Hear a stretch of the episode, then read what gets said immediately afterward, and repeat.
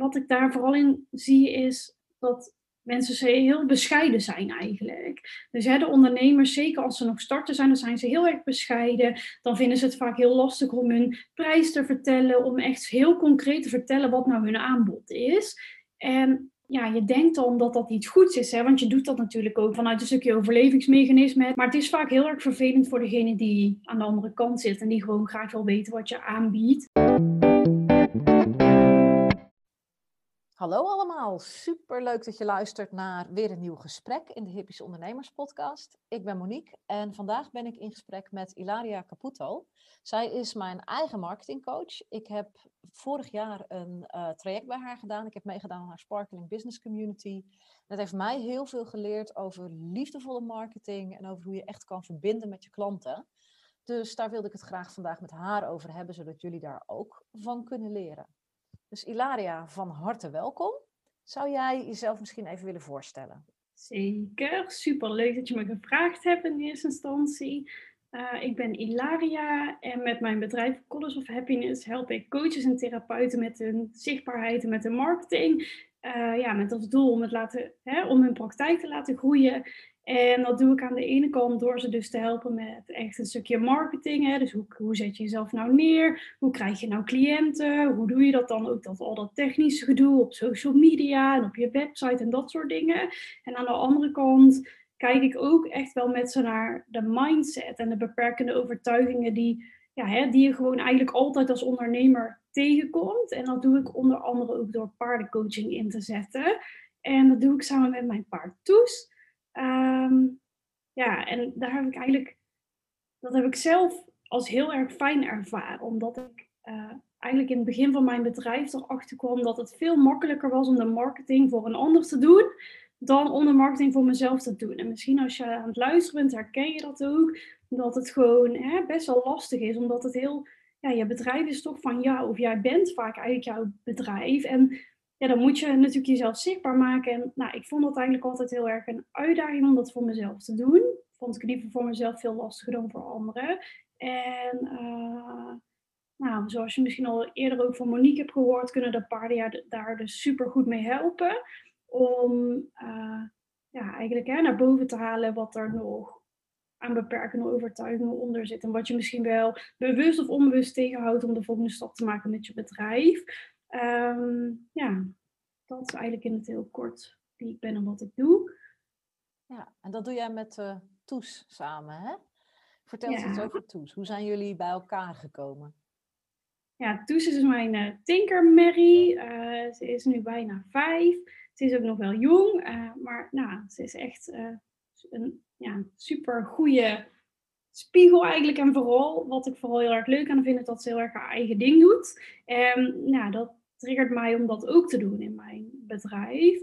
En er zijn nu, ik heb haar eigenlijk 1,5 jaar geleden gekocht. Helemaal niet met het idee eigenlijk om een paard te kopen. Had ik toen al wel mijn opleiding gedaan. Maar ik huurde dan eigenlijk altijd externe locaties. En toen kriebelde het toch. En toen dacht ik, misschien moet ik toch maar eens gaan kijken voor een paard. En dat was echt liefde op het eerste gezicht. Ook al had ik dus helemaal niet de intentie om zo'n jong paard te gaan kopen. En...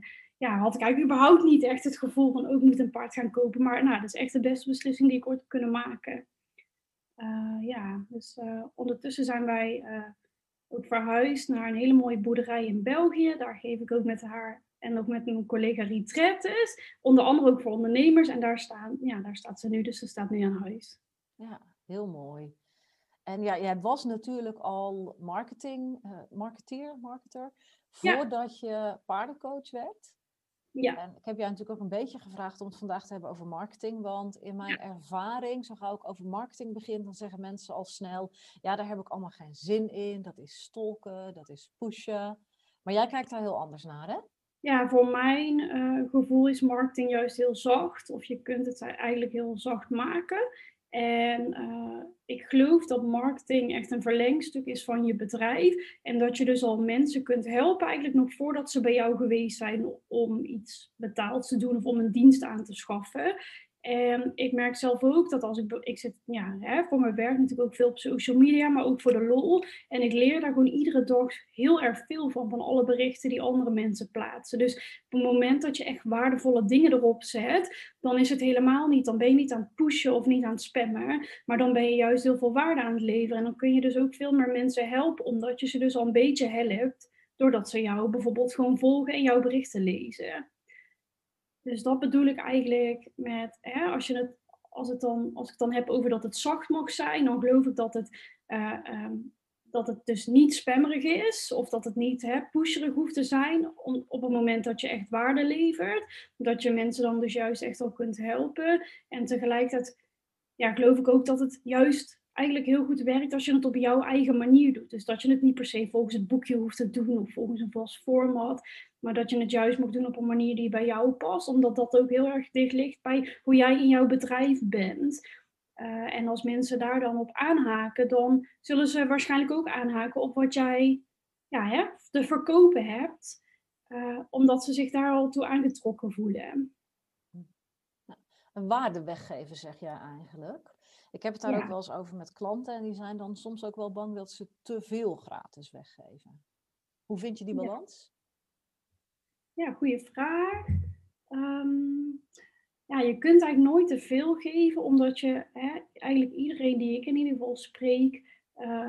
Dan zijn vooral dan coaches of therapeuten, die hebben echt jaren opleidingen gedaan. Dus die hebben echt voor duizenden euro's erin geïnvesteerd. Daarnaast heb je natuurlijk ook nog jouw praktijkervaring. Dus je hebt zoveel kennis en zoveel ervaring, dat je dat nooit allemaal kunt weggeven. Al helemaal niet in een social media bericht.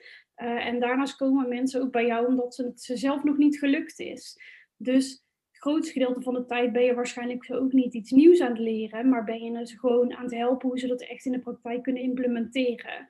Dus ik geloof daar inderdaad niet echt in dat je echt te veel kunt weggeven. Nee, je zegt eigenlijk, je geeft kennis heel veel weg, zodat mensen kunnen zien dat jij die kennis hebt. En als ze dan bij je komen, dan ga je ze helpen om het ook echt toe te passen. Ja, eigenlijk precies dat. Ja, er is echt, en ook, stel dat er mensen zijn die het echt wel allemaal al weten, dan is dat waarschijnlijk ook niet de ideale cliënt die bij jou past. Dus ik geloof altijd eigenlijk ook wel dat je cliënt altijd een paar stappen voor bent in ieder geval. Op in ieder geval op dat punt waar jij ze dan mee gaat helpen. Dus dat je ze altijd nog iets nieuws kunt leren. En soms gaat het niet eens dus om iets nieuws, maar gaat het net om dat ene zinnetje of dat ene... Ja, je kunt eigenlijk nooit voorspellen waar je ze nou echt precies mee helpt. En dat is eigenlijk misschien ook wel niet aan jou. Dus ik geloof ook wel dat mensen niet voor niks bij jou dan komen. En ik denk dus dat je daar in ieder geval niet druk om hoeft te maken, omdat je te veel weggeeft. Nee, daar ben ik het helemaal mee eens. Ja. En eens even kijken, stel ik kom bij jou, ik ben klant en ik heb een bedrijf. Nou, jij werkt veel met coaches en therapeuten, maar mensen die hier naar luisteren zullen met name instructeurs, trainers enzovoort zijn in de paarden. Maar dat maakt denk ik niet zo heel veel uit. Stel iemand komt bij jou en die zegt, ja, ik heb een bedrijf en ik heb nu 2 klanten per week en ik wil naar 15 klanten per week. Hoe pak je dat dan aan? Wat ga je met ze doen? Ja, in de eerste instantie, als ik je dan hoor zeggen van 2 naar 15, dan zou ik in eerste instantie kijken van oké, wat is het eerste tussenstapje? Want van 2 naar 15, dat is echt wel een hele grote stap, als je het dan hebt over klanten in de week. Ik merk ook bij bij de coach en therapeuten waarmee ik werk, dat 15 klanten ook wel een beetje de max is. Dus dat eigenlijk een beetje het doel is van de mensen die 1-op-1 willen werken. En ik geloof ook wel dat op het moment dat je 15 cliënten in de week wil hebben, dat je die dan ook moet kunnen dragen. Dus daar hoort, een andere tijdsplanning bij dan bij 2 klanten in de week. Daar hoort echt iets anders bij. Daar hoort een andere jij bij, laat maar zeggen, dan bij 2 klanten. Ik zie ook vaak dat ze het eigenlijk nog niet eens kunnen geloven. Dus ze kunnen eigenlijk het stapje nog niet maken van 2 naar 15 klanten in hun mindset of gewoon dat en een energie, laat maar zeggen. Dus ik kijk altijd eerst van oké, wat is nou het volgende stapje dan? En hoe kun je daar dan laagdrempelig naartoe? Dat is natuurlijk dan net de truc, hoe kun je daar dan naartoe? Dan kijk ik eigenlijk eerst al van oké, wat heeft het tot nu toe al gewerkt? Dus sommigen die zeggen dan van ik heb nu iedereen via. En de ander zegt, ik heb ook wel eens gehoord dat iemand zei, ja, en ik heb toen een lezing gegeven en daar kwamen toen mensen uit. En dan ga ik eigenlijk eerst al kijken van, wat is op dit moment soort van jouw voorkeurssysteem, ook op het gebied van marketing. Als mensen zeggen, ja, alles komt via social media, dan ga ik kijken van, hoe kun je dat nou groter maken? Dus wat is dan het eerste stapje om wat je eigenlijk al doet, om dat groter te maken en makkelijker te maken? Want dat is waarschijnlijk ook iets waar je al... je prettig bij voelt, laat maar zeggen, of wat er eigenlijk al voor jou werkt. Wat ik daar heel belangrijk bij vind, is ook dat het aanbod klopt. Dus dat je ook weet van, wat wil je nou eigenlijk verkopen? Want op het moment dat je dat niet goed weet en iemand belt jou nu op en je weet eigenlijk niet wat je wil verkopen, ja, dan is het gewoon heel, een beetje stotterend, laat maar zeggen. Wat ik dan eigenlijk ga doen, dus eigenlijk is het belangrijk dat je eerst je basis gewoon helder hebt. Dat bedoel ik daarmee. En je basis is dus eigenlijk van, op wie wil je je dan richten? Dus wie is nou eigenlijk je doelgroep? En wat wil je die eigenlijk aanbieden? En wat doe je al aan marketing? Wat loopt er goed? En dan ga ik eigenlijk kijken van, wat kunnen we er dan nog naast gaan zetten? En wat ik daar eigenlijk... Ja, je kunt daar natuurlijk zoveel verschillende dingen bij doen. Maar ik begin eigenlijk altijd bij iedereen bij het netwerk wat die eigenlijk al heeft. Dus hoe kun je nou eigenlijk in de kring van warme mensen die jou al kennen, hoe kun je daar nou eigenlijk laten weten dat je bestaat in ieder geval? Want meestal dan denk je dat iedereen het wel weet, maar dan is dat eigenlijk helemaal niet zo. Dus ik weet niet hoe dat bij jou zit, of jouw ouders helemaal precies weten wat je doet, maar die van mij, die weten het waarschijnlijk niet. En ik ben toch al 5 jaar mee bezig. Ik weet niet hoe dat bij jou... Mijn vader stuurde mij... Ik moet eigenlijk een beetje lachen, want mijn vader stuurde mij pas een berichtje van... Monique, heb jij nog zo'n flyertje van dat paardenkotsen? Oh ja. Coatsen, schrijft hij dan. C-O-T-S-E-N, paardenkotsen. Want dan kan ik dat neerleggen bij, ik geloof, de fysiotherapeut hier op het dorp of zo. Dus nee, die snappen het ook niet precies. Mijn ouders vallen hier ook te pas en te inpas nog binnen. Ik werk nu natuurlijk thuis en dan komen ze binnen. En ik heb ze echt moeten opvoeden dat dat niet kon, omdat ik dan aan het werk ben. Mensen snappen er niks van dat ik hier achter de computer aan het werk ben. Dus nee, zelfs mijn ouders... zouden op een verjaardag, als er aan hun gevraagd werd, wat doet je dochter, zouden het niet kunnen vertellen, inderdaad. Nee. Ja, die van mij dus ook niet. Maar dat zijn dan je ouders, die staan super dichtbij en tegelijkertijd zijn zij ook al wat ouder en hoeven ze het ook niet precies te weten. Maar er zijn natuurlijk heel veel mensen in je omgeving die het waarschijnlijk ook niet goed kunnen uitleggen. En zeker de mensen die echt startend zijn en die bij mij komen, die kunnen het zelf soms niet eens uitleggen. Dus laat staan dat ze... Dat de rest in hun omgeving dat dan weet. Dus eigenlijk, als je net gestart bent en je bent aan het luisteren, dan zou ik zeggen, kijk eerst eens in je netwerk. En wat dan mijn beste tip wel is ook, vul het niet in voor de ander. Dus je denkt dan misschien, maar die heeft het niet nodig. Want die heeft al les van iemand anders. Of die is zelf zo bewust. Of die heeft, je gaat het dan soort van invullen ook uit, in ieder geval, in mijn geval is dat vaak een soort van angst voor afwijzing ook. Van wat als je het nou stuurt en je krijgt een nee, daar heb ik geen zin in. Je kunt het eigenlijk niet invullen. Dus het kan best wel zo zijn dat mensen juist zeggen, dat is eigenlijk wel fijn, daar was ik toch ook. Ik wil wel even naar op zoek. Of, dat klinkt wel leuk, wil ik wel eens proberen. Of misschien willen ze zelf niet, maar kennen ze wel weer iemand. Ja, dus dat eigenlijk. Dus daarbij geldt ook een beetje, op het moment dat je dus echt bijvoorbeeld berichtjes gaat sturen met, wist je al dat ik een eigen praktijk heb en... misschien vind je het leuk om eens op de website te kijken, dat je ook echt je emotie soort van uit je bedrijf haalt op dat moment. Kan je daar wat over vertellen? Want dat klinkt een beetje tegenstrijdig. Enerzijds hoor ik je dat zeggen en weet ik dat jij het zo ziet dat je bedrijf echt een verlengstuk moet zijn van jouzelf en dat je mindset goed moet zijn, omdat je anders dat bedrijf ook niet kunt opbouwen. En tegelijkertijd zeg je nu, haal je emotie uit je bedrijf. Ja, goeie. Ik zie het inderdaad als een verlengstuk van jezelf, maar uiteindelijk zijn we ook daarin onze eigen grootste beperking. Eigenlijk al die stemmetjes die dan zeggen, nee, kijk uit, dadelijk dan, weet ik het. En dat kan dus ook heel erg belemmerend werken. En bij mezelf merk ik in ieder geval dat als ik dan kijk naar mijn eigen thema, dat ik mezelf nog steeds wel heel erg klein kan houden. En dat zorgt er dus ook aan voor, en dat is niet alleen bij mij, dat is dan ook bij de mensen die ik spreek, dat ze bijvoorbeeld gaan uitstellen Of dat ze uitstellen is denk ik het beste voorbeeld. Dat ze nog even gaan wachten, want het moet nog net wat beter. En dat kan er dus voor zorgen dat je na een maand nog steeds niks gedaan hebt. Ook al had je zulke grote plannen, omdat je dan jezelf gewoon in de weg zit. Dus soms dan mogen dingen best wel spannend zijn. En dan is het gewoon, dan zeg ik altijd ogen dicht. En gewoon toch op verzenden klikken. Dat is gewoon soms even nodig om tot de volgende stap te komen, is mijn ervaring. Ja, ik merk ook dat het dan vaak een combinatie van dingen is. Als je ergens tegenaan loopt, is het waardevol om te onderzoeken wat je daarin dwars zit en wat er aan de hand is. En soms moet je ook gewoon even jezelf een schop onder je kont geven en het gewoon maar eens even doen en zien wat er gebeurt. Ja, precies dat eigenlijk.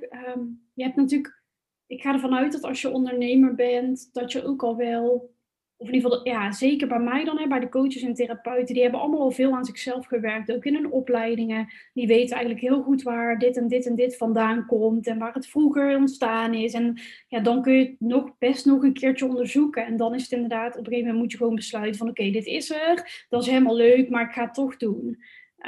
Ja, ik denk dat het met de mensen die waar ik mee werk hetzelfde is. Want dat zijn natuurlijk mensen die een hele ontdekkingsreis door paardenland hebben gedaan. Ja, dan kom je jezelf ook wel tegen. Dan moet je ook aan jezelf werken. Dus ik denk dat dat wel vergelijkbaar is.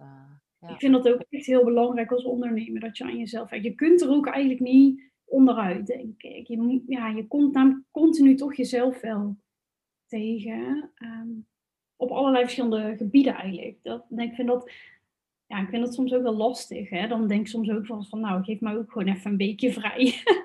Vrij van mijn eigen uitdagingen, laat maar zeggen. Het is een vloek en een zegen. En zeker als je zelf heel erg je eigen bedrijf bent. Anders kun je nog zeggen, ik besteed het wel uit. Dan kun je nog wel iemand ervoor inhuren. Maar op het moment dat jij als eenmanszaak, freelancer, daar echt staat, dan moet je er wel iets mee. Ja, je kunt natuurlijk altijd wel kijken naar wat je kunt uitbesteden. Want dat is ook wat mensen wel ook bij mij komen doen. Hè. Soms dan leggen ze inderdaad een stukje bij mij. Geven ze een stukje uit handen.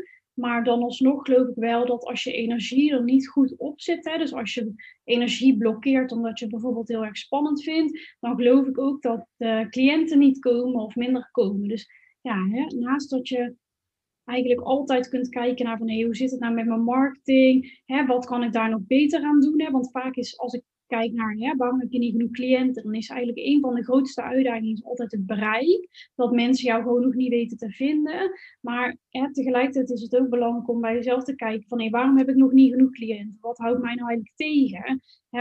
Waar zit ik mezelf nog in de weg? Want je zei het net al, iemand die 15 klanten in de week, of misschien in mijn bereik, of in mijn geval als mensen lessen geven, kun je er wel meer kwijt dan 15, maar dan 20 of zo in de week hebben, is een heel ander iemand dan iemand die zegt, ik heb een vaste baan in loondienst en ik geef er 2 lesjes bij. Daar kom je niet meer mee weg op het moment dat je fulltime wil leven van je bedrijf en je wil 20, 30 lessen in de week geven en nog andere dingen opzetten, dan zal je iets anders moeten gaan uitstralen naar de buitenwereld toe. Ja, precies. Dus daarin zit ook hoeveel noodzaak heb je om aan de gang te gaan met je zichtbaarheid. En hoe noodzakelijk is het eigenlijk om cliënten te krijgen. Dus op het moment dat je inderdaad die vaste baan hebt, dan is het veel eigenlijk comfortabeler om niet zoveel cliënten te hebben. En dan kun je dat je waarschijnlijk ook nog permitteren. Op het moment dat je dus echt helemaal fulltime voor jezelf hebt, dan kun je gewoon niet anders en dan moet je ook wel. En dat zorgt er vaak wel voor dat je dan de acties ook echt wel gaat nemen waarvan je eigenlijk denkt, ik zou ze eigenlijk liever niet nemen. Maar je moet wel, want je moet toch ergens je huur of je hypotheek van betalen. Dus ik geloof ook wel dat dat soms juist een hele goede drijver is om echt even door te pakken. Los van dat ik echt helemaal niet zou zeggen dat fulltime ondernemerschap dat ook echt een walhalla is. Hè. Dat lijkt soms bijna soort van het hoogst haalbare. Maar ik heb ook gewoon wel eens echt mensen gesproken waarvan ik denk, volgens mij ben je veel gelukkiger als je gewoon in loondienst werkt en je dit gewoon voor de hobby erbij gaat doen. Ja, dus dat is denk ik. Ja, precies. Of inderdaad 3 dagen werken. Een beetje kijken wat dan de beste combi is. Maar een vast inkomen kan ook heel veel rust geven. En in het ondernemerschap is altijd toch wel... er zijn gewoon altijd uitdagingen, laat ik het zo zeggen. Ook al heb je genoeg klanten, dan alsnog zijn er uitdagingen. Ja. Dus dan kom je wel heel wat nieuws tegen, inderdaad. Ja. Dus eigenlijk als ik even terugpak op wat je vertelde dat je doet met mensen, dan is het eerst kijken wat doen ze aan marketing wat al werkt en dat uitvergroten en dan vervolgens onderzoeken wat kan daar eventueel nog naast. En daarbij ga je er dan wel vanuit dat de basis die eronder moet liggen, dat die al in orde is. Anders ga je daar eerst naar kijken. Nou, ik krijg hier een melding er doorheen. Ik weet niet of jullie die ook horen, mensen. Vergeef me, mijn Dropbox is vol. Goed, dat gezegd hebbende, wat zijn de meest gemaakte marketingfouten die jij tegenkomt? Wat doen mensen verkeerd of waar gaan ze mis? Ik heb daar ook wel even over nagedacht. Ik dacht van wat is dat nou eigenlijk? En er kunnen natuurlijk heel veel dingen, dingetjes fout gaan eigenlijk. Hè? Maar eigenlijk het grootste wat er fout gaat is dat mensen uitstellen. Dus letterlijk gewoon de acties niet doen. Of dat ze eigenlijk te vroeg stoppen, voor mijn gevoel. Dus wat ik heel vaak zie is dat mensen ook eigenlijk niet consistent zijn. Dus ze beginnen een soort van vol goede moed. En dan gaan ze met social media aan de slag. En dan valt het misschien tegen. En dan stoppen ze. En dan zijn ze gewoon 2 maanden van de radar. En dan beginnen ze weer. En dan, zo ben je dus eigenlijk... heel onvoorspelbaar, ook voor de mensen die jou volgen of zo. Er zit helemaal geen lijn in en je bouwt eigenlijk op die manier niks op. Dus als ik dan kijk, er zijn natuurlijk heel veel dingen die je kunt doen, maar als ik dan kijk van wat is nou eigenlijk het ergste dat je kunt doen, dan is dat dus inderdaad gewoon niks doen, uitstellen of niet consequent zichtbaar zijn eigenlijk. Als ik dan kijk naar de kleine dingetjes waarvan ik denk van, wat ik natuurlijk ook in mijn trajecten vaak zie gebeuren, los daarvan dan. Dus als je gewoon de intentie hebt om gewoon er echt voor te gaan en consistent nu echt met je marketinguitslag te gaan. En dan zie ik natuurlijk ook wel een aantal dingen die er fout gaan. Of fout gaan, fout is zo'n groot woord, maar die dat beter kunnen. En wat ik daar vooral in zie is dat... mensen heel bescheiden zijn eigenlijk. Dus de ondernemers, zeker als ze nog starten zijn, dan zijn ze heel erg bescheiden. Dan vinden ze het vaak heel lastig om hun prijs te vertellen. Om echt heel concreet te vertellen wat nou hun aanbod is. En dat, je denkt dan dat dat iets goeds is. Want je doet dat natuurlijk ook met, misschien vanuit een stukje overlevingsmechanisme. Dus bijvoorbeeld de angst om afgewezen te worden. Maar het is vaak heel erg vervelend voor degene die aan de andere kant zit. En die gewoon graag wil weten wat je aanbiedt. En ik bedenk me eigenlijk dat ik wel een leuk voorbeeld heb van mezelf. Ik had net Toes gekocht en toen wilde ik heel graag... ik had echt hulp nodig. Eigenlijk dus gewoon precies voor jou... de mensen die van jou luisteren, jouw doelgroep. Ik had hulp nodig. Ik wilde gewoon iemand die me hielp met het trainen. Ook zodat we uiteindelijk gewoon echt op het gemakje konden gaan rijden. Maar ik wilde dan wel iemand die ook bij mij paste. Nou stond ik op een Pedal Paradise met haar en daar... daar zaten eigenlijk mensen bij mij op stal die trainer waren. Dus ik had eigenlijk eentje, zij was pas net bij ons op stal, echt pas een paar weken. Maar ze had me eigenlijk al een soort van even tussendoor geholpen. En daar was ik eigenlijk best wel blij mee. Dus ik vroeg aan haar soort van, hoe zou je me dan kunnen helpen? En wat doe je dan precies? En het was inderdaad heel bescheiden en een beetje afgezwakt. En toen ik soort van doorvroeg van maar wat houdt het dan in? Toen ging ze me dus heel inhoudelijk vertellen wat dan de training dan inhield. Dus ze zei dan van dus dan gaan we eerst aan de slag met het met dit stukje van het paard. En dan gaan we daarna aan de slag in de tweede les met die methode. En dan gaan we dat doen. En dan gaan we dat doen. En dan gaan we nog zo verder. En ik dacht maar ik snapte eigenlijk al niet wat ze daar precies mee bedoelde. En het was eigenlijk veel te inhoudelijk. Ik wilde eigenlijk gewoon weten van waar ga je me mee helpen? En hoe vaak hebben we dan nodig? Of hoe vaak wil je me dan zien? 1 keer in de week of 1 keer in de 2 weken of 3 keer in de week? En hoeveel gaat het dan kosten? En ik had eigenlijk al bijna een soort van besloten. Ik wil een trainer zoeken. Het maakt eigenlijk niet zoveel uit hoeveel het kost. Dus ik had, als zij gewoon had gezegd van dit is wat het kost. Ik wil je graag 1 keer in de week zien. Dan had ik gezegd, helemaal goed, wanneer kunnen we beginnen? Maar dat deed ze dus niet. Dus ze zei de website en die is nog niet af. En ik zal het wel even naar je doorsturen. Nou, dat heeft ze dus ook nooit meer gedaan. En toen heb ik dus ook een ander gevraagd van, jij traint toch ook? En ze zei ik meteen, ja, dat klopt inderdaad. We kunnen met Toes dit en dit en dit doen. Ik denk dat er dit nodig is om uiteindelijk voor de eerste keer zadel op te kunnen leggen. En om dat stapje voor stapje op te bouwen. Ik stel voor dat ik er 1 keer in de week train en dat ik jou 1 keer in de week les geef. Dit is wat het kost per maand. En het was zo verhelderend, jongen, dat ze gewoon dat in 1 keer zo... Ja, het was gewoon zo fijn. En ik zei, toen zei ik nog, oké, en hoe beginnen we dan? Toen zei ze, nou, wat denk je ervan als we volgende week woensdag beginnen? Wanneer kun je? En ja, dat heb ik gedaan. En ook echt super blij mee dat ik dat ben gaan doen. En ja, toen dacht ik, ja, dat was voor mij heel grappig eigenlijk om dat verschil te zien. Dus bij die anderen, waar het eigenlijk zo ongemakkelijk mee ging, heb ik echt mijn best gedaan ook om dat soort van te vragen. Van, hoe duur is het dan? En hoe vaak moet ik je dan zien? Maar ze had er eigenlijk niet echt een duidelijk antwoord op. Terwijl die andere gewoon zei van, die nam echt de verantwoordelijkheid. En ze zei ook van, nou, laten we dan gewoon beginnen. En wanneer kun je volgende week? En ja, dat vond ik echt heel fijn. Dus nou, dat was mijn tip eigenlijk voor iedereen die luistert. Dat het eigenlijk dus liefdevoller is naar je potentiële klant toe om wel duidelijk te zijn. Ja. Dan help je diegene gewoon meer mee. Ja, dat is ook omdat mensen die bij jou komen, die hebben hulp nodig met iets. Dus als ze het al hadden gekund, dan hadden ze niet bij jou aangeklopt. Maar zij weten niet wat er nodig is, want als ze het hadden gekund, hadden ze het al gedaan. Dus jij bent de expert, jij hebt al die opleidingen gedaan, jij hebt al die tijd erin gestoken. Dus het is juist heel fijn om gewoon duidelijkheid te bieden voor iedereen eigenlijk, voor jou en voor hun. En wat er dus ook vaak fout gaat, dat kan ik daar meteen op doorpakken, is dat mensen dus, of ondernemers vaak de verantwoordelijkheid heel erg bij de klant laten.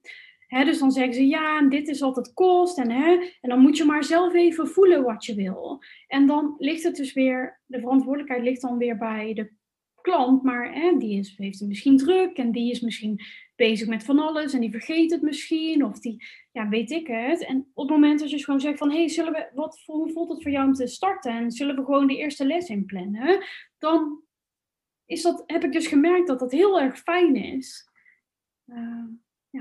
Dus en nou hoor ik de luisteraars bijna denken, ja, maar ik kan toch helemaal niet zeggen hoeveel lessen ik nodig heb en hoe lang ik nodig heb, want dat weet ik niet, want elk paard is anders. Ja, precies. Ja, dus dat is echt waar natuurlijk. En tegelijkertijd, degene die gewoon aan de telefoon, die heeft er gewoon echt helemaal niks aan als je dat zegt. Dus hoe kun je dat nou tackelen in de praktijk? Wat je bijvoorbeeld kunt zeggen is van, ik weet nog niet hoeveel lessen je nodig hebt, want ieder paard is anders. Maar laten we beginnen met 1, met 3, met 10, weet ik veel. Laten we gewoon eens beginnen met 1 keer in de week bijvoorbeeld. Dus je weet wel degelijk, ik denk ook echt dat dat zo is, dat je wel zeker een bepaald gevoel hebt bij wat diegene nodig heeft. Want jij bent immers de expert en jij hebt allemaal paarden gezien die je hebt kunnen helpen. Dus, ja, dat zeg ik ook altijd. Je kunt nooit een garantie geven, maar je kunt wel zeggen, ik denk dat ik dit en dat kan bieden. En natuurlijk kan je niet zeggen, over 3 maanden zit je erop. Maar je kan wel zeggen, over 3 maanden begrijp je je paard een stuk beter en weet je er een stuk meer vanaf. Want dat soort dingen kun je wel natuurlijk benoemen. En ik zeg ook altijd tegen mensen, want ik heb ook vaak klanten die zeggen, ja, maar ik weet dan niet of ik iemand wel kan helpen.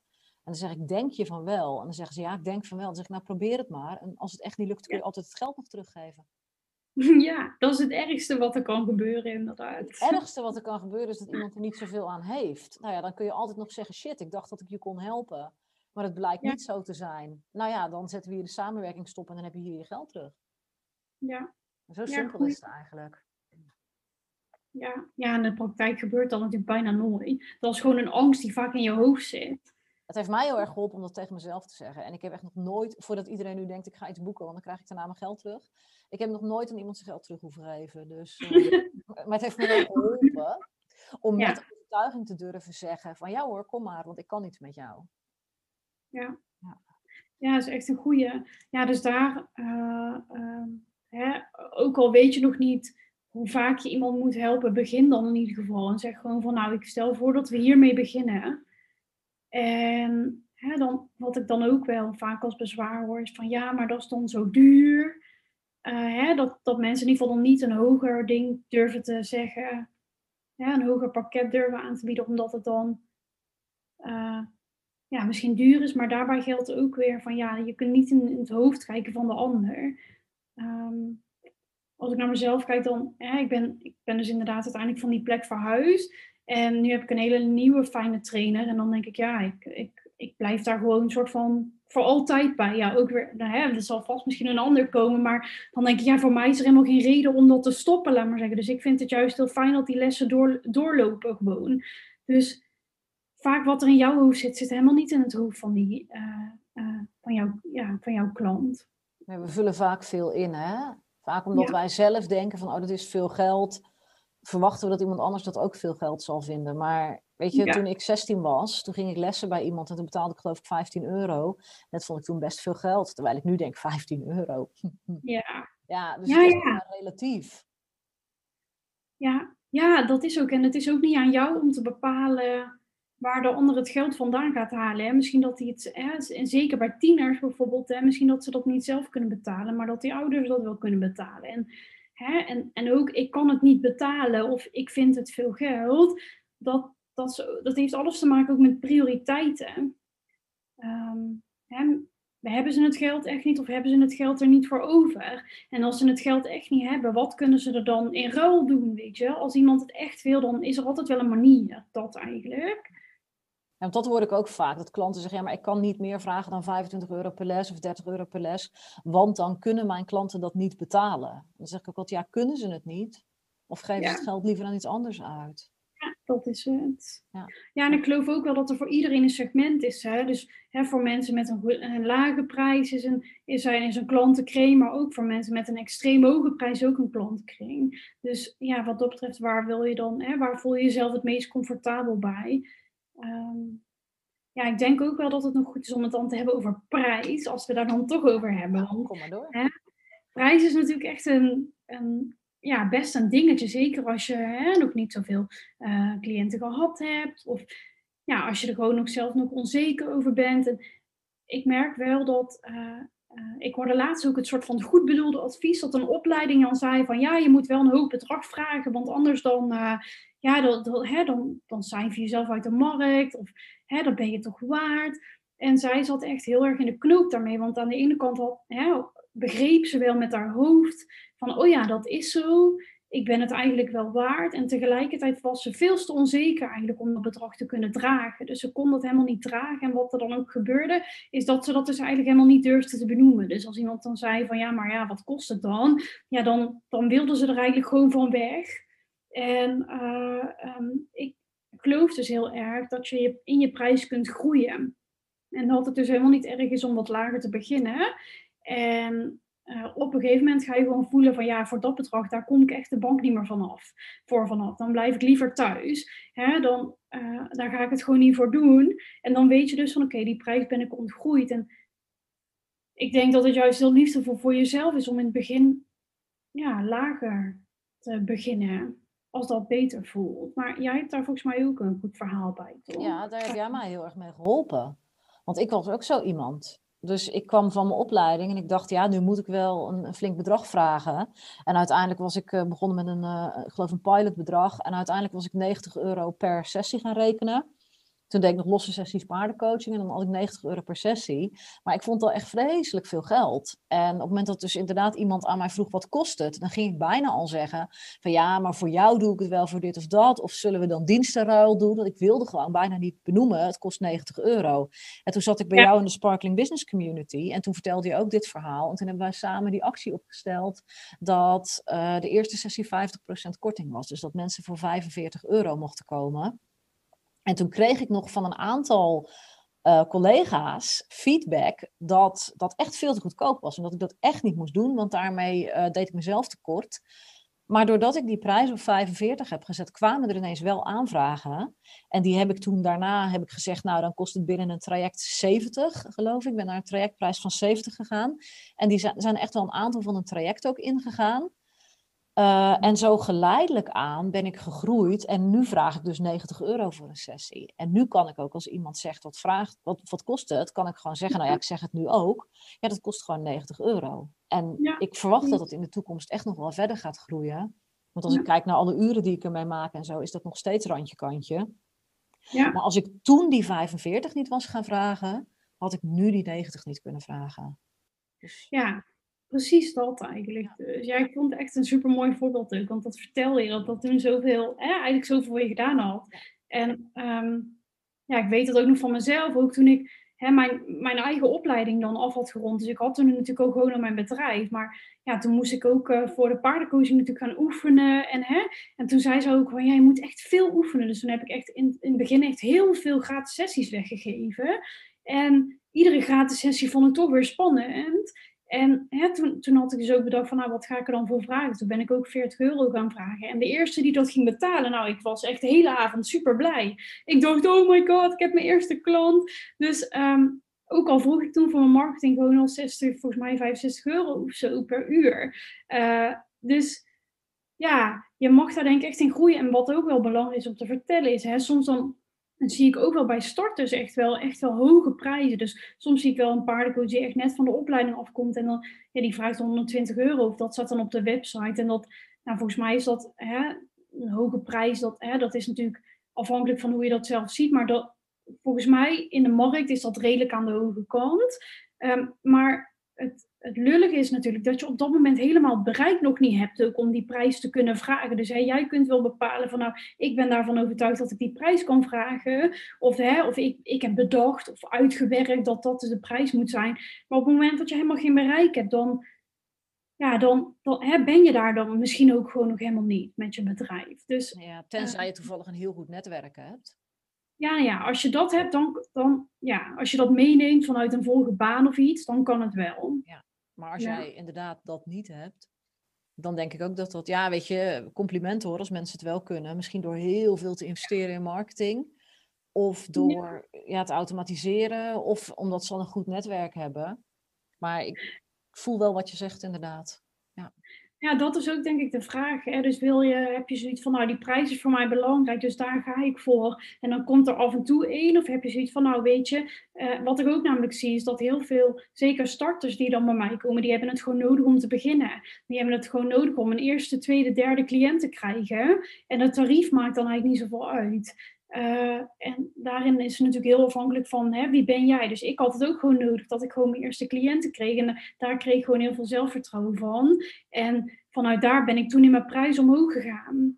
Dus ik denk het belangrijkste daarin is gewoon voel gewoon bij jezelf. Hey, klopt mijn prijs? Zo nee, kun je er een tijdelijke actie aan hangen. Waardoor je niet per se een hele lage prijs hoeft te vragen. Maar dan kun je hem bijvoorbeeld tijdelijk afprijzen. Ja, of een pilot. Ik raad heel veel mensen aan. Ga eerst maar, weet je, zeg maar, ik wil een programma opzetten van 3 sessies. En dat mag nu voor de pilotprijs van €75 of €95.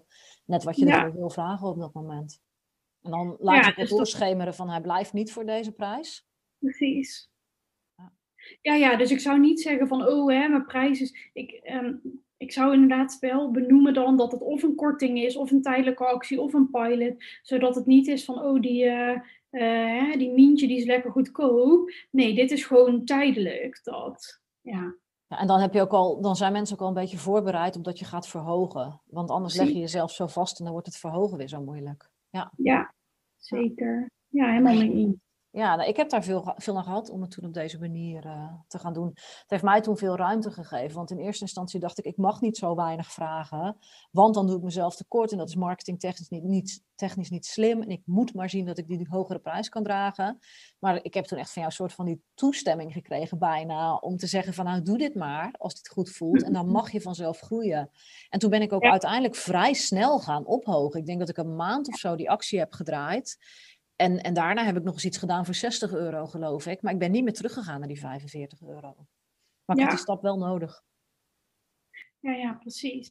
Ja, er was laatst ook iemand en die was ook net van de opleiding af. En die wilde dan, hij heeft een massagepraktijk. En die is eigenlijk heel laag begonnen voor €25. Dat is natuurlijk echt heel weinig.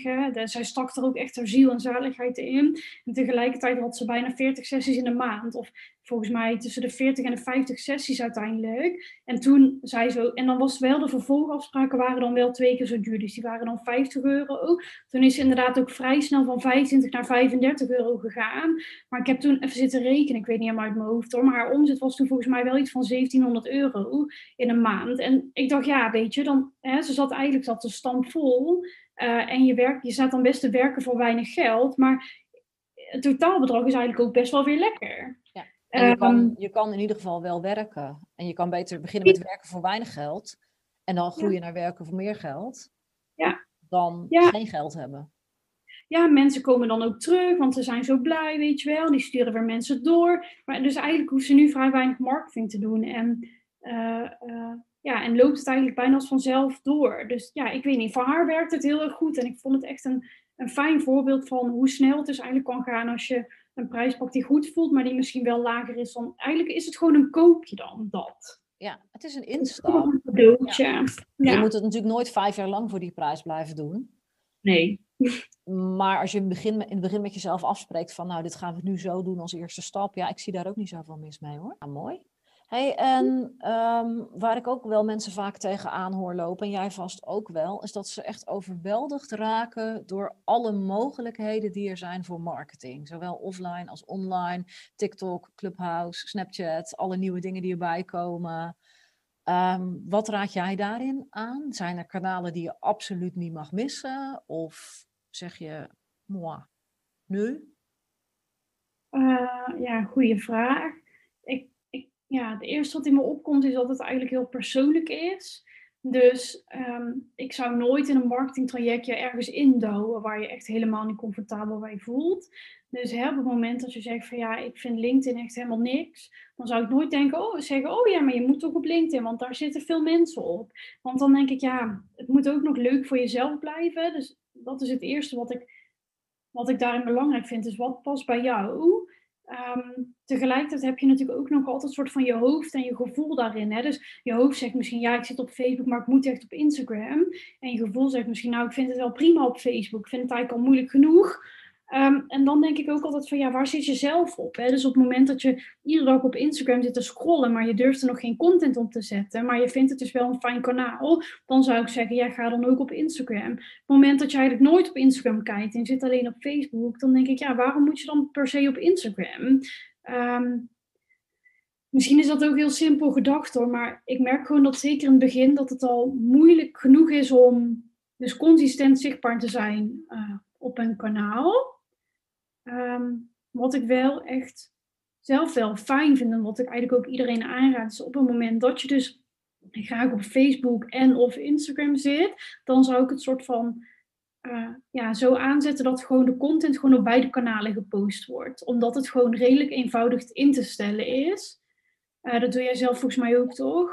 In het begin deed ik een aparte strategie. Dan zet ik het op maandag op Facebook en donderdag op Instagram. Maar daar ben ik eigenlijk gewoon te lui voor. Dus tegenwoordig post ik uit de Creator Studio. En dan gaat het gewoon naar beide kanalen tegelijk. Ja, dus in de ideale wereld zijn er allemaal fantastische strategieën voor de ene, voor de ander. Maar in de normale wereld heb ik nog nooit gehoord dat iemand zei, ik heb zoveel tijd, geef mij nog maar wat huiswerk. Dus inderdaad, plan het gewoon dan in op allebei. Hè. Dan heb je eigenlijk een soort van quick win wel. Verder... ik ben heel erg fan van adverteren op Facebook en op Instagram. Ik heb daar echt 2 uitgebreide cursussen voor gedaan. Ik merk gewoon dat het echt heel goed werkt om je bereik te vergroten. Ik combineer dat eigenlijk altijd dus wel met een soort van organische strategie. Dus gewoon wel consequent posten. Bij mij is dat eigenlijk 3 keer in de week, dat ik toch wel denk dat je voorbij moet komen, maar het hoeft ook weer niet iedere dag of meerdere keren per dag of zo, weet je wel. En hetzelfde geldt voor Instagram Stories. Ik vind het nu ondertussen superleuk. Ik zie jou daar ook natuurlijk heel veel op, maar ik heb ook best wel even nodig gehad om daar echt goed in te komen. Dus ja, daarin ook mag je denk ik ook in groeien. Wat betreft advertenties, je kunt gewoon eens... Je zou gewoon wel eens gewoon een keer een bericht kunnen promoten. Dus adverteren is echt super ingewikkeld. Laten we dat even als conclusie nemen. Er zit een hele strategie achter. De techniek moet goed zijn. Eigenlijk alles moet kloppen, anders komt er net niks uit.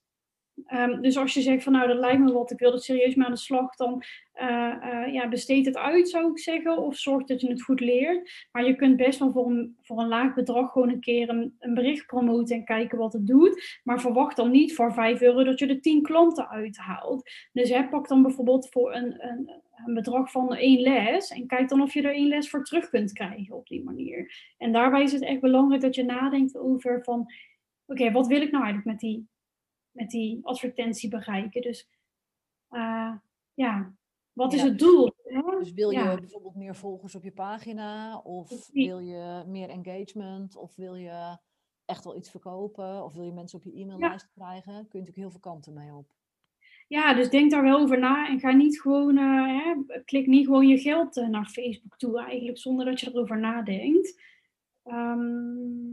Daar mag ook dus best wel veel aandacht naartoe, naar zo'n bericht. Hè. Dus vaak zie ik ook dat berichten echt wel te kort zijn. Hè. Dus voor nieuwe mensen, mensen zeggen vaak van ja, nee, maar teksten mogen niet lang zijn. Maar ik merk, dat is ook heel erg afhankelijk van je voorkeurssysteem natuurlijk. Hè. Lees je graag, of kijk je vaak video's. Maar in ieder geval, wat ik daar eigenlijk mee bedoel is, als je nieuwe mensen wil bereiken, besef dan dat zij helemaal jou nog niet kennen. Dus dat zij dus helemaal geen idee hebben van wie je bent, wat je doet, wat jouw manier van werken is. En ga er dus niet automatisch vanuit dat ze dat wel ergens zullen lezen of ergens zullen weten. Dat zij wel op basis van dat ene berichtje van jou de motivatie hebben om jou te gaan googlen. En dan heel je website uit te spitten en zich dan helemaal te verdiepen en dan te bellen en direct een les te boeken of een traject. Ja. Precies, of dat ze dan je vorige post nog gaan checken om dan te kijken wat je daar dan hebt geschreven. Nee, dus zorg dan, dus als je echt nieuwe mensen wil bereiken en je wil adverteren, dan mag het eigenlijk allemaal gewoon in één post en meteen duidelijk. Zodat ze in ieder geval getriggerd zijn om ergens naartoe te klikken. En laat ze dan ook weten waar je wil dat ze naartoe klikken. Ja. Dus je moet het echt zien als een soort van, eigenlijk een moeder die een kindje vasthoudt en hem de weg over laat steken of zo, weet je wel. Je moet in je marketing echt de mensen aan het handje meenemen om ze te krijgen waar ze naartoe willen hebben. En dat is dus ook heel erg liefdevol. Dus dat is eigenlijk dat voorbeeld van mij met die trainers voor Toes. Ik wilde gewoon dat ze zei, weet je wat, kom maar. Volgende week gaan we beginnen en het komt helemaal goed. En niet van, kies jij maar en kijk zelf maar. Ja, dat. Dus eigenlijk zeg je, het maakt eigenlijk niet eens zo heel veel uit welk kanaal je kiest. Als het maar bij jou past. En bij je doelgroep. En als je maar nadenkt over wat je erop zet. Ja, als je maar consequent bent ook vooral. Dus dat ene bericht. Het is niet zo, ik zie ook dan vaak dat mensen zeggen, ik hoor dat echt nog wel regelmatig. Van ik ben er toch wel een uur mee bezig of zo met zo'n post. Maar... dat is echt super lang, vind ik. Ik doe volgens mij in 1,5 uur al mijn social media berichten. In ieder geval niet mijn stories hoor. Maar ik denk dat ik 2 uur bezig ben om eigenlijk voor een hele maand dan berichten te maken. Maar dat hoeft niet perfect. Die ene post gaat ook niet ervoor zorgen dat je opeens 25 nieuwe cliënten hebt of zo. Weet je wel? Het gaat om de hele reis eigenlijk van klanten. Kun je daar wat over vertellen, over die klantreis? Kort. Ja. Een no-like-trust verhaal. Ja. Dus het no-like-trust verhaal. Dus misschien heb je dat al ooit ergens voorbij horen komen of zien komen als je dit luistert. Maar eigenlijk voordat iemand klant bij je wordt, doorlopen ze in de kern, eigenlijk een aantal stappen. En de eerste stap is inderdaad dat ze moeten weten dat jij bestaat. Dus dat is het. Dat ze jou moeten kennen. Want op het moment dat ze gewoon niet weten dat jij ook een bedrijf hebt, en dat je ze misschien ook wel bij hun in de buurt zit, dan kunnen ze je ook niet bellen om een afspraak te maken. Nou, dan moeten ze... de volgende fase is eigenlijk de fase van het leuk vinden. En dat betekent dat ze op de een of andere manier iets van een klik bij jou moeten voelen. Dus bij jou als mens, bij jou als methode. En dat gebeurt eigenlijk al in een... Ja, in een seconde, laat maar zeggen, op het moment dat ze je gezicht zien. Dus op het moment dat je een foto van iemand ziet, dan heb je eigenlijk in een paar seconden al je eerste indruk klaar. En dan voel je al van, daar zou ik wel iets mee kunnen. En daarvanuit gaan ze eigenlijk bepalen van, dat zou misschien wel eens kunnen zijn. Oh, wacht, ik ga misschien eens even verder lezen. En dan kom je eigenlijk bij de laatste fase en dat is vertrouwen. En...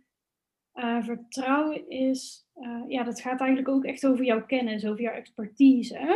Dus iedereen komt bij jou eigenlijk omdat ze een bepaalde uitdaging hebben, een bepaald probleem, omdat ze iets willen leren. En ben jij dan degene die ze daarmee kan helpen? Dat is eigenlijk die laatste fase. Hè? Dus als ze jou heel erg leuk vinden, maar ze hebben het idee dat jij het niet het verschil gaat maken, dan zullen ze niet bij jou boeken, zullen ze toch op zoek gaan naar iemand anders. Dus die drie dingen moeten eigenlijk kloppen. Ze moeten en weten dat je er bent, en ze moeten een bepaalde klik met je voelen, en ze moeten dus ook een goed gevoel hebben bij jouw expertise. Dus in jouw geval weet ik dat er natuurlijk, of in jouw branche weet ik dat er mensen zijn die echt helemaal voor klikkertraining zijn en helemaal tegen. En ja, daarin zul je toch, je gaat een feeling voelen bij het een of juist bij het ander. Of misschien weet je het nog niet, maar je zult ergens op gaan selecteren in ieder geval. En ook al ben je super fan van klikkertraining, als je iemand echt helemaal niet aardig vindt, ga je toch gewoon wat anders zoeken. Dus ja, zo gaan mensen in ieder geval daar keuzes in maken. Maar ik geloof dus echt dat die keuzes vaak vanuit gevoel zijn. Veel vaker nog dan dat je misschien beseft. En het duurt lang, hè, die reis van de klant. Ja, het ligt er heel erg aan. Ja, het kan wel jaren duren. Hè? Dat is echt zo. Ik krijg dat wel regelmatig. Ik ben nu bijna 6 jaar bezig. En mensen zeggen dan, 2 jaar geleden ben ik jou gaan volgen. En dat ik denk, 2 jaar geleden. Oh, oké. En ik ken diegene op dat moment nog helemaal niet. Maar die volgt me dan dus al 2 jaar. En 2 jaar is nu gigantisch lang. Zeker als je net 3 maanden bezig bent. Tegelijkertijd kan het ook zo zijn dat mensen dus, dat was eigenlijk wat ook dat verhaal van mij en Toes. Ik zocht gewoon een trainer en dat zat al even in mijn hoofd en ik heb met haar gesproken en de dag daarna of de week daarna waren we begonnen, maar dat ging natuurlijk ook makkelijk, want ze stond al bij mij op stal en ik vond haar al leuk en ik had al een klik met haar en ik wist dat zij goed was in wat ze deed. Dus op het moment dat mensen het kan dus zijn dat mensen heel snel die klantreis doorlopen als ze dus een hoge noodzaak hebben of als ze dus echt worden aanbevolen door een heel warm persoon, laat maar zeggen. Dus als iemand via komt en die heeft gezegd, je moet echt naar haar toe, want zij is echt goed en wat ze allemaal met mijn paard bereikt heeft, is echt fantastisch. Ja, dan zullen ze veel sneller waarschijnlijk contact opnemen dan dat ze jouw website via Google vinden. Ja. Dus heb geduld. Heb geduld, want je noemde het een tijdje terug al, van mensen hebben dan de neiging om een paar weken iets te doen en het levert niks op, dus dan stop ik er maar mee. Maar het is wel echt een beetje de weg van de lange adem. Mm. Ja. Hey, als je nou terugkijkt op, je zegt ik ben al 6 jaar bezig, wat weet je nu wat je graag veel eerder had willen weten? En het mag over van alles gaan, het mag over marketing gaan, over je onderneming, over jezelf. Dat is echt een leuke vraag. Als ik nu terugkijk op mijn eigen reis eigenlijk, dan ben ik nog best wel voorzichtig geweest met mijn eigen marketing. Dus daar komt ook dat stukje weer van, voor een ander is het veel makkelijker dan voor mezelf. De wereld was natuurlijk ook heel anders dan 6 jaar geleden. Instagram was er ook helemaal niet. Dus er waren veel minder weggevers, webinars waren er allemaal nog niet. Dus alles was toen echt wel anders. Maar als ik kijk naar wat ik eigenlijk graag had willen weten, misschien in ieder geval wel een jaar of 3 geleden, is eigenlijk dat je dus niet echt... Ik had eigenlijk veel eerder wel in Facebook-advertenties willen gaan investeren. En dan niet een beetje houtje touwtje als in... want voor mezelf doet dat ook veel meer pijn dan voor een ander. Dus dan denk ik, is er alweer €50 in geïnvesteerd? Terwijl bij een ander denk ik, dat is toch gewoon logisch. Dus, maar ik had eigenlijk veel eerder mezelf serieus willen nemen en willen opschalen, dat denk ik. Dus mijn eigen marketing serieuzer willen nemen. Verder ben ik... heb ik me ook 2 jaar geleden of zo aangesloten bij Sharp People. Dat is een... ken je het of niet? Nou, ik moet er nog naar kijken. Dat is toch een ziekteverzekering ding gedoe? Ja, precies. Dus ik ben toen eerst ook nog wel begonnen en toen ik nog in loondienst zat. En toen uiteindelijk na 1,5 jaar of 2 jaar ben ik geloof ik uit loondienst gegaan. En dan zit je natuurlijk ook met een stukje inderdaad van hoe ga je jezelf dan verzekeren? En daar heb ik ook best wel even tegenaan zitten hikken, want verzekering is duur en bla bla. En toen heb ik me eigenlijk aangesloten bij Sharp People. En dat betekent dat je de eerste 2 jaar dan eigenlijk gewoon vanuit een grote pot. Iedereen krijgt dan gewoon een tikkie, stel dat je ziek bent. En dan wordt het gewoon vanuit de hele pot betaald. En ik merk dat dat me wel heel veel rust geeft. Dat ik dat in ieder geval heb afgesloten. Dat ik in ieder geval, stel dat ik echt inderdaad ondersteboven gelopen word door Toes, dan ben ik in ieder geval de eerste 2 jaar redelijk safe. Wat ik verder ook echt heel erg fijn vind, is dat ik mijn geld ben gaan verdelen in potjes. Volgens de Profit First methode.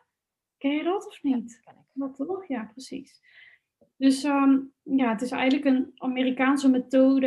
Je kunt het heel makkelijk opzoeken. En het gaat over het verdelen van je geld in potjes. En Daarvoor heb je natuurlijk wel eerst klanten nodig, hè, want anders dan komt er niet zoveel binnen. Maar op een gegeven moment kwam bij mij alles een beetje op één hoop. En ik wist niet zo goed wat er dan naar de belasting moest. En ik wist eigenlijk niet zo goed hoe ik mezelf dan salaris moest betalen. En eigenlijk dat soort dingen. En zij hebben dus vaste percentages waarin je dus je potjes kunt verdelen. Ja, ook via de bank van KNAP werkt dat heel makkelijk met verschillende spaarrekeningen. En dat stukje geeft me eigenlijk wel heel veel rust. Dus eigenlijk noem je nu een aantal dingen dat je zegt, ja, ik ben mezelf gewoon veel serieuzer gaan nemen als ondernemer. Ja. Ik ben het echt als een onderneming gaan aanpakken in plaats van zomaar een beetje ladida. Ja, klopt. Dat is inderdaad precies wat ik me net besefte toen ik aan het praten was. Dat ik dacht, oh ja, ik ben mezelf veel serieuzer gaan nemen. Dat had ik graag eerder willen doen. Dus dat komt ook wel bij het stukje mezelf klein houden, laat maar zeggen. Dat heb ik dan toch nog best wel even gedaan. En dat soort kleine dingen, zoals dus die spaarrekeningen dan en dat aansluiten bij dat platform, dat zorgt er, ja, dat is eigenlijk een soort van bevestiging tegen mezelf van, oh ja, maar je onderneming, het is niet zomaar een hobby, het is echt een bedrijf. Ja, dat. Ja, er zijn nog zoveel meer dingen, maar dit zijn eigenlijk wel, ja, dus ik denk dat het allemaal samenpast bij het mezelf serieus nemen als ondernemer, inderdaad. Ja, en ook inderdaad, wat ik dan ook bedenk, is inderdaad een boekhoudsysteem. Niet zelf gaan zitten kloten in Excel, weet je wel? Dat soort dingen. En je denkt dan, en dat is wat ik dacht in ieder geval. Ik dacht, oh ja, maar dat kost dan €15 per maand. En dus misschien is dat ook wel echt een boodschap. Werk gewoon zo vroeg mogelijk met systemen. Dus al die systemen kosten, het zijn bijna allemaal maandabonnementen. Dus dat kost €15, €20, €10, €15. Dat loopt best wel op. Maar echt jongen, de tijd die je eraan bespaart is gewoon... Oh man, ik heb het zo. Ik zit hier echt te knikken en ja, ik heb sinds januari een boekhouder en een boekhoudprogramma. En voorheen ging ik handmatig adresgegevens invoeren en dan maakte ik er een PDF van. En dan verwerkte ik het in Excel en dan ging ik het handmatig mailen naar die mensen. En als het dan binnenkwam, het geld, dan ging ik dat in Excel verwerken. En nou heb ik een boekhoudprogramma en het kost €10 per maand. En ik denk serieus dat het me wel 3 of 4 uur per maand bespaart. Ik denk, dat is echt het beste geld dat ooit heb uitgegeven.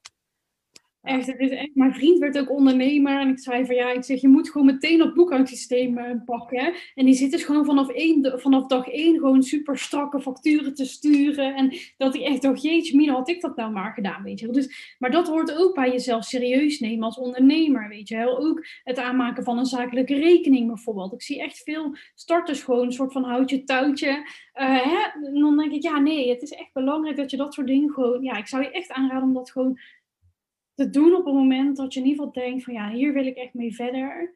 Ook ja, een stukje lange termijn denken. Hè? Als je de komende 3-4 jaar hiermee verder wil, ja, waarom zou je dan wachten met zo'n zakelijke rekening of met een boekhoudsysteem? Waarom niet nu gewoon mee beginnen? Hetzelfde is ook met e-mailmarketing, dat is ook weer zo'n systeem. Ja, begin er gewoon mee en zet desnoods alleen je mensen er gewoon al in, zodat je ze in ieder geval een fatsoenlijke nieuwsbrief kunt sturen in plaats van dat je ze allemaal in de BCC gaat zetten, wat ook nog eens in die AVG-proef is. Dus systemen, ja, dus zoveel mogelijk vanaf het begin af aan echt al automatiseren. Dus alles wat je 10 keer verteld hebt, laat maar zeggen, dat kun je bij wijze van een documentje zetten en ze dat gewoon opsturen, bij wijze van. Dus ja, ik merk in ieder geval dat dat ook iets is waar ik nu dus ook nog steeds tegenaan loop, dat ik dat nog meer mag gaan doen. Ja, dus ik denk dat dat allemaal eigenlijk te maken heeft met jezelf serieus nemen als ondernemer. Al die stappen vanaf het begin. Ja, ik herken dat wel. Tegelijkertijd denk ik ook dat ik daar toen nog niet aan toe was. Zoals je prijs mag groeien, mag je denk ik ook je eigen... Ja. Hoe je naar jezelf kijkt als ondernemer mag zich ook ontwikkelen. Maar als ik nu terugkijk... Ja. Had dat me inderdaad wel veel rust en gemak gegeven... als ik iets van 1,5 jaar geleden daar gewoon gelijk mee was begonnen. Ja. Ja, dus dat is ook wat ik zelf ook zie. Hè? Als ik terugkijk op mijn reis, ik was er toen ook gewoon nog niet aan toe. Maar als ik nu aan een starter zou moeten vertellen van wat is nou echt handig, dan zou ik dat wel meteen aanraden. Of in ieder geval dat als je dit nu luistert en je voelt bij jezelf van ik ben daar nog niet, dat je het in ieder geval in je hoofd houdt, zodat je weet van oh ja, oké, ik ben daar nu misschien nog niet, maar het is echt belangrijk om daar gewoon wel naartoe te groeien of zo. Ja. Ja, nou helemaal mee eens. Nou, zijn er verder nog dingen die jij wilt delen? Want ik heb al mijn vragen nu een beetje doorgenomen.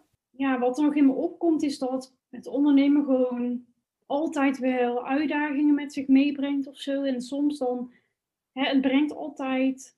Je moet altijd in je eigen bedrijf investeren. En of je dat nou doet door er geld in te pompen, door er tijd in te pompen, door er liefde in te pompen, wat voor manier dan ook. Het hoort er gewoon heel erg bij. En mijn ervaring is ook dat het er eigenlijk altijd uitkomt. Alleen je weet niet wanneer. En dat is meteen het lastige daaraan ook. Hè? Maar dat dwingt je dus ook om een stukje controle los te laten daarin. En dat je er dus op mag vertrouwen dat op het moment dat je gewoon consistent blijft bouwen, ook voor de lange termijn, dat de klanten gewoon ook soms gewoon komen aanbaaien. Dat is namelijk wel hoe ik het echt ervaar. Dat soms dan komen mensen gewoon en dan denk ik, ja, waar kom jij nou toch vandaan? En dat gebeurt nu veel vaker dan in het begin. Maar dan eigenlijk iedereen die bij mij gewoon binnenkomt, die ken ik nog niet. Of die, ja, dan had ik in ieder geval niet bedacht dat die nu contact op zou nemen, laat maar zeggen. Dus door gewoon consistent te bouwen, bereik je echt wel mensen. Alleen je ziet het niet altijd, want ze reageren niet altijd. Maar het is niet zo dat er niks gebeurt. Ook al denk je soms van wel. Dus heb geduld en wees consistent. En wat je precies doet, maakt niet veel uit als je je gezicht maar laat zien. Ja, mooi advies, denk ik. Nou, waar kunnen mensen jou vinden als ze dit geluisterd hebben en denken, goh, ik wil wel meer van haar gaan volgen? Of wat kunnen ze bij je kopen op dit moment? Wat bied je aan? Ze kunnen bij mij terecht op mijn website www.collegeofhappiness.nl. Waar ik je op dit moment mee kan helpen is een stukje strategie. En je basis helemaal op orde maken. Dat zit vooral in een power sessie. Als je zegt, nou, ik heb gewoon eigenlijk mijn basis wel prima op orde, maar ik heb gewoon bereik nodig, dan kan ik je helpen met een advertentie. Als je zegt, ik heb echt gewoon behoefte aan een stok achter de deur, dan kun je komen in de community. Als je zegt, ik heb gewoon behoefte aan een weekend rust en even relaxed werken aan mijn bedrijf, dan moet je naar de retreat komen.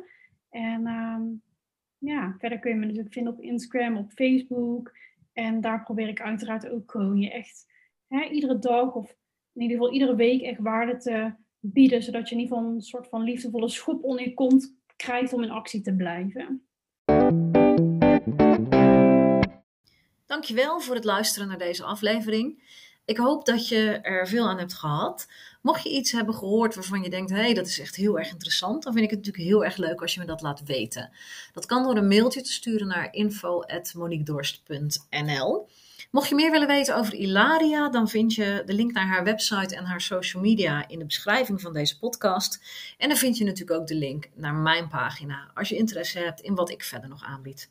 Tot volgende week!